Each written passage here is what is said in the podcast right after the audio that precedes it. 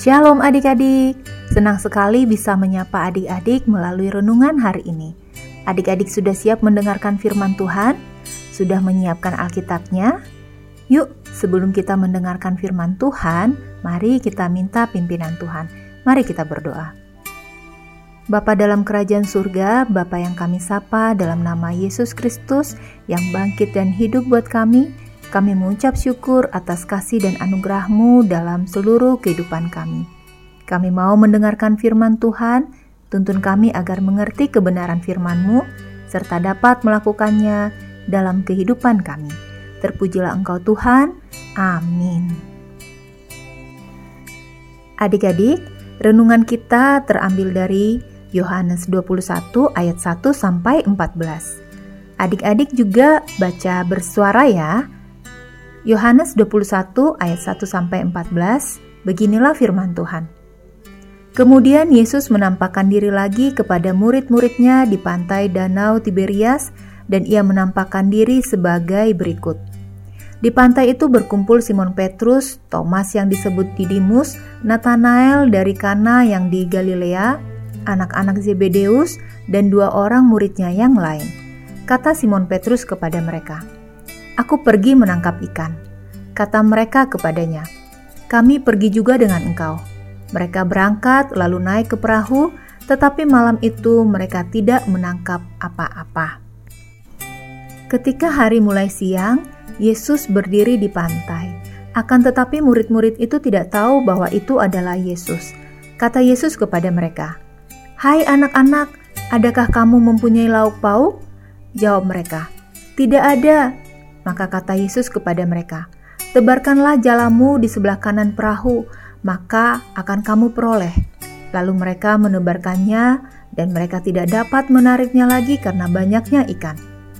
Maka murid yang dikasihi Yesus itu berkata kepada Petrus, "Itu Tuhan." Ketika Petrus mendengar bahwa itu adalah Tuhan, maka ia mengenakan pakaiannya sebab ia tidak berpakaian lalu terjun ke dalam danau. Murid-murid yang lain datang dengan perahu karena mereka tidak jauh dari darat, hanya kira-kira 200 hasta saja, dan mereka menghela jala yang penuh ikan itu. Ketika mereka tiba di darat, mereka melihat api arang dan di atasnya ikan dan roti.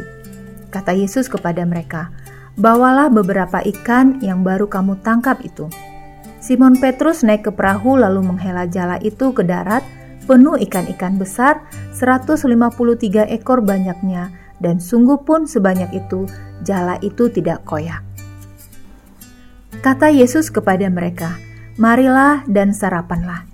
Tidak ada di antara murid-murid itu yang berani bertanya kepadanya, Siapakah engkau? Sebab mereka tahu bahwa ia adalah Tuhan. Yesus maju ke depan, mengambil roti, dan memberikannya kepada mereka.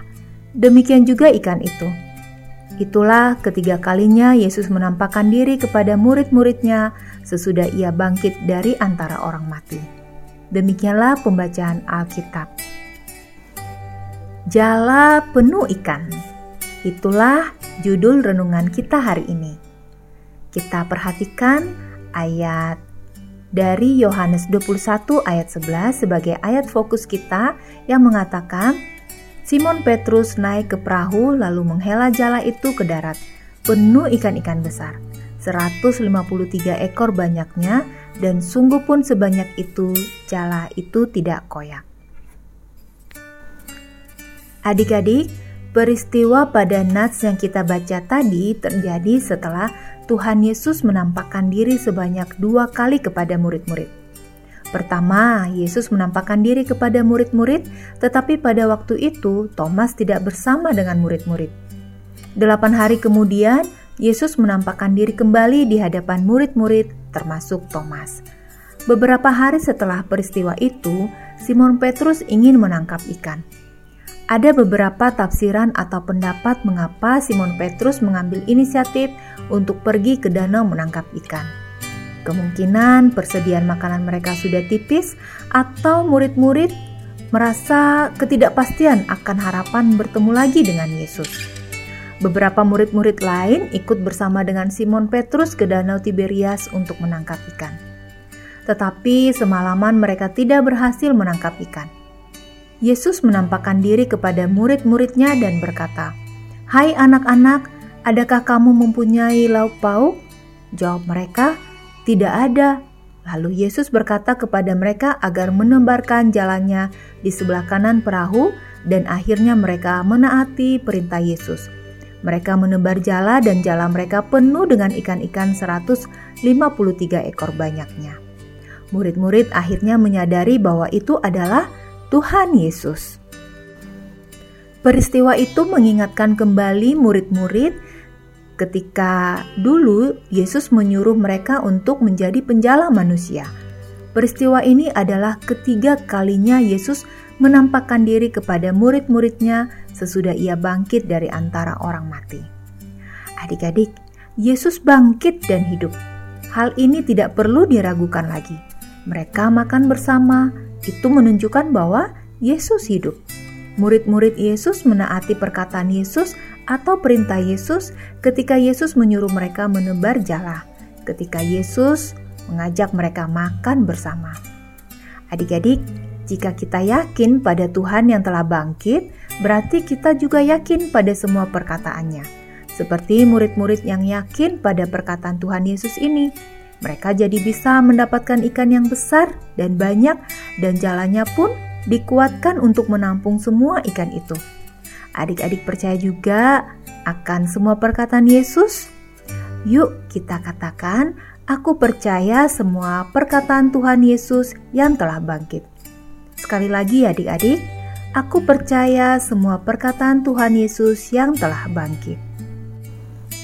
Mari kita berdoa. Bapa di surga, tolonglah kami supaya selalu percaya kepada perkataan Tuhan Yesus. Kami mau menaati perintah Tuhan Yesus. Terima kasih Tuhan. Di dalam nama Tuhan Yesus kami berdoa. Amin. Adik-adik, demikian renungan hari ini. Tuhan Yesus memberkati.